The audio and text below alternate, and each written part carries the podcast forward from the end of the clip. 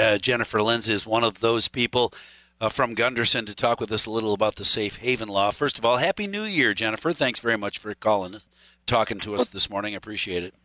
Yes, thank you for having me on. And I am thrilled that hospitals in Wisconsin and Minnesota and Iowa, uh, and, and I'm guessing many more across the country, have their own versions of the safe haven law. Explain to people who are listening who are thinking, I've heard of that before, but I don't remember exactly what it is. Sure. So, in the early 2000s, the safe haven law was passed um, in many, many states across the country um, to provide women um, the opportunity who have likely hidden their pregnancy and don't have any intention of parenting um, to be able to bring their baby to a safe place uh, after birth. In Wisconsin, that's up to 72 hours old. Um, and they indicate that they would like to, to take part in the Safe Haven program, and that allows them to hand over their baby safely, uh, and they know their baby will be cared for, but it's without legal repercussion to them. Oh, and then what kind of follow up? I can only imagine that those young mothers don't feel like they need anything else. Here, take care of my baby. I love you, baby. One last kiss, hand it to the nurse, turn around, walk away, and that would be the end of it. But that's yeah. not the end of it, is it? No. So, um, and actually, in my experience, the the the mothers' stories, I don't know exactly because our our mothers are um, anonymous. Sure. But typically, I don't think that it's a situation where someone just doesn't want to parent. I think it's more of a situation where the mother finds herself in a crisis that this is uh, she's either not ready to parent, but in a very serious way, or um, this uh, something is going on in her life that's causing a great deal of uh, of um, difficulties for her to become a parent.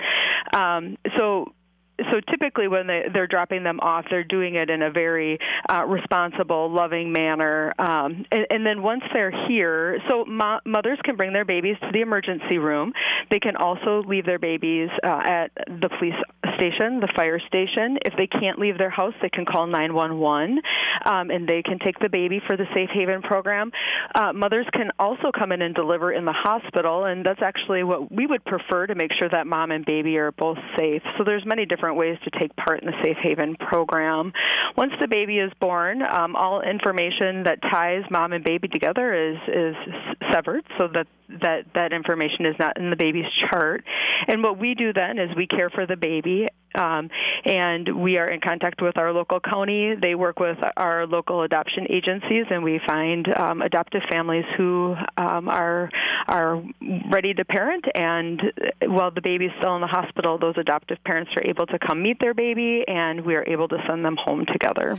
Is uh, any of the moms or families' medical records kept uh, uh, kept?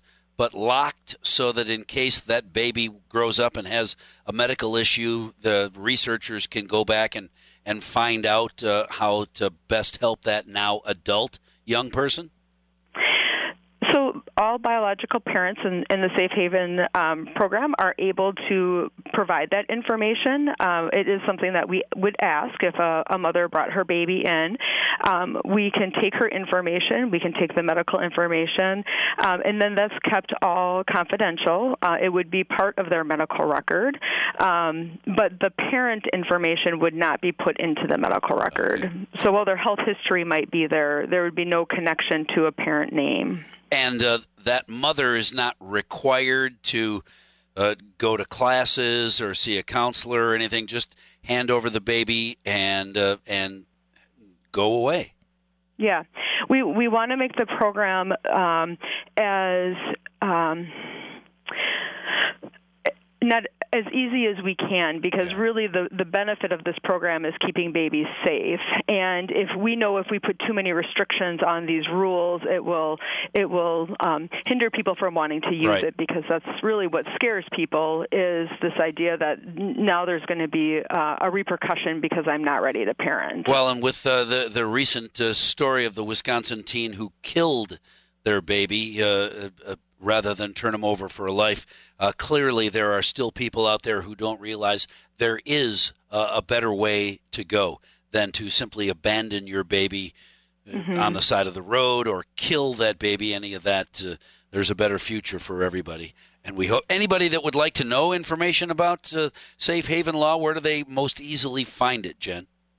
Sure. So um, in Wisconsin, the, the law is actually called Safe Place for Newborns, and they do have a crisis number, and I have that number. It's eight seven seven four four zero two two two nine.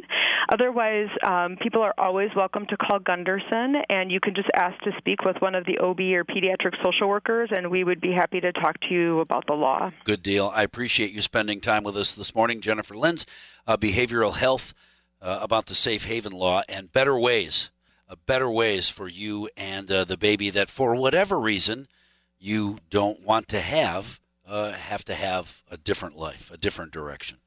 Don't kill your baby.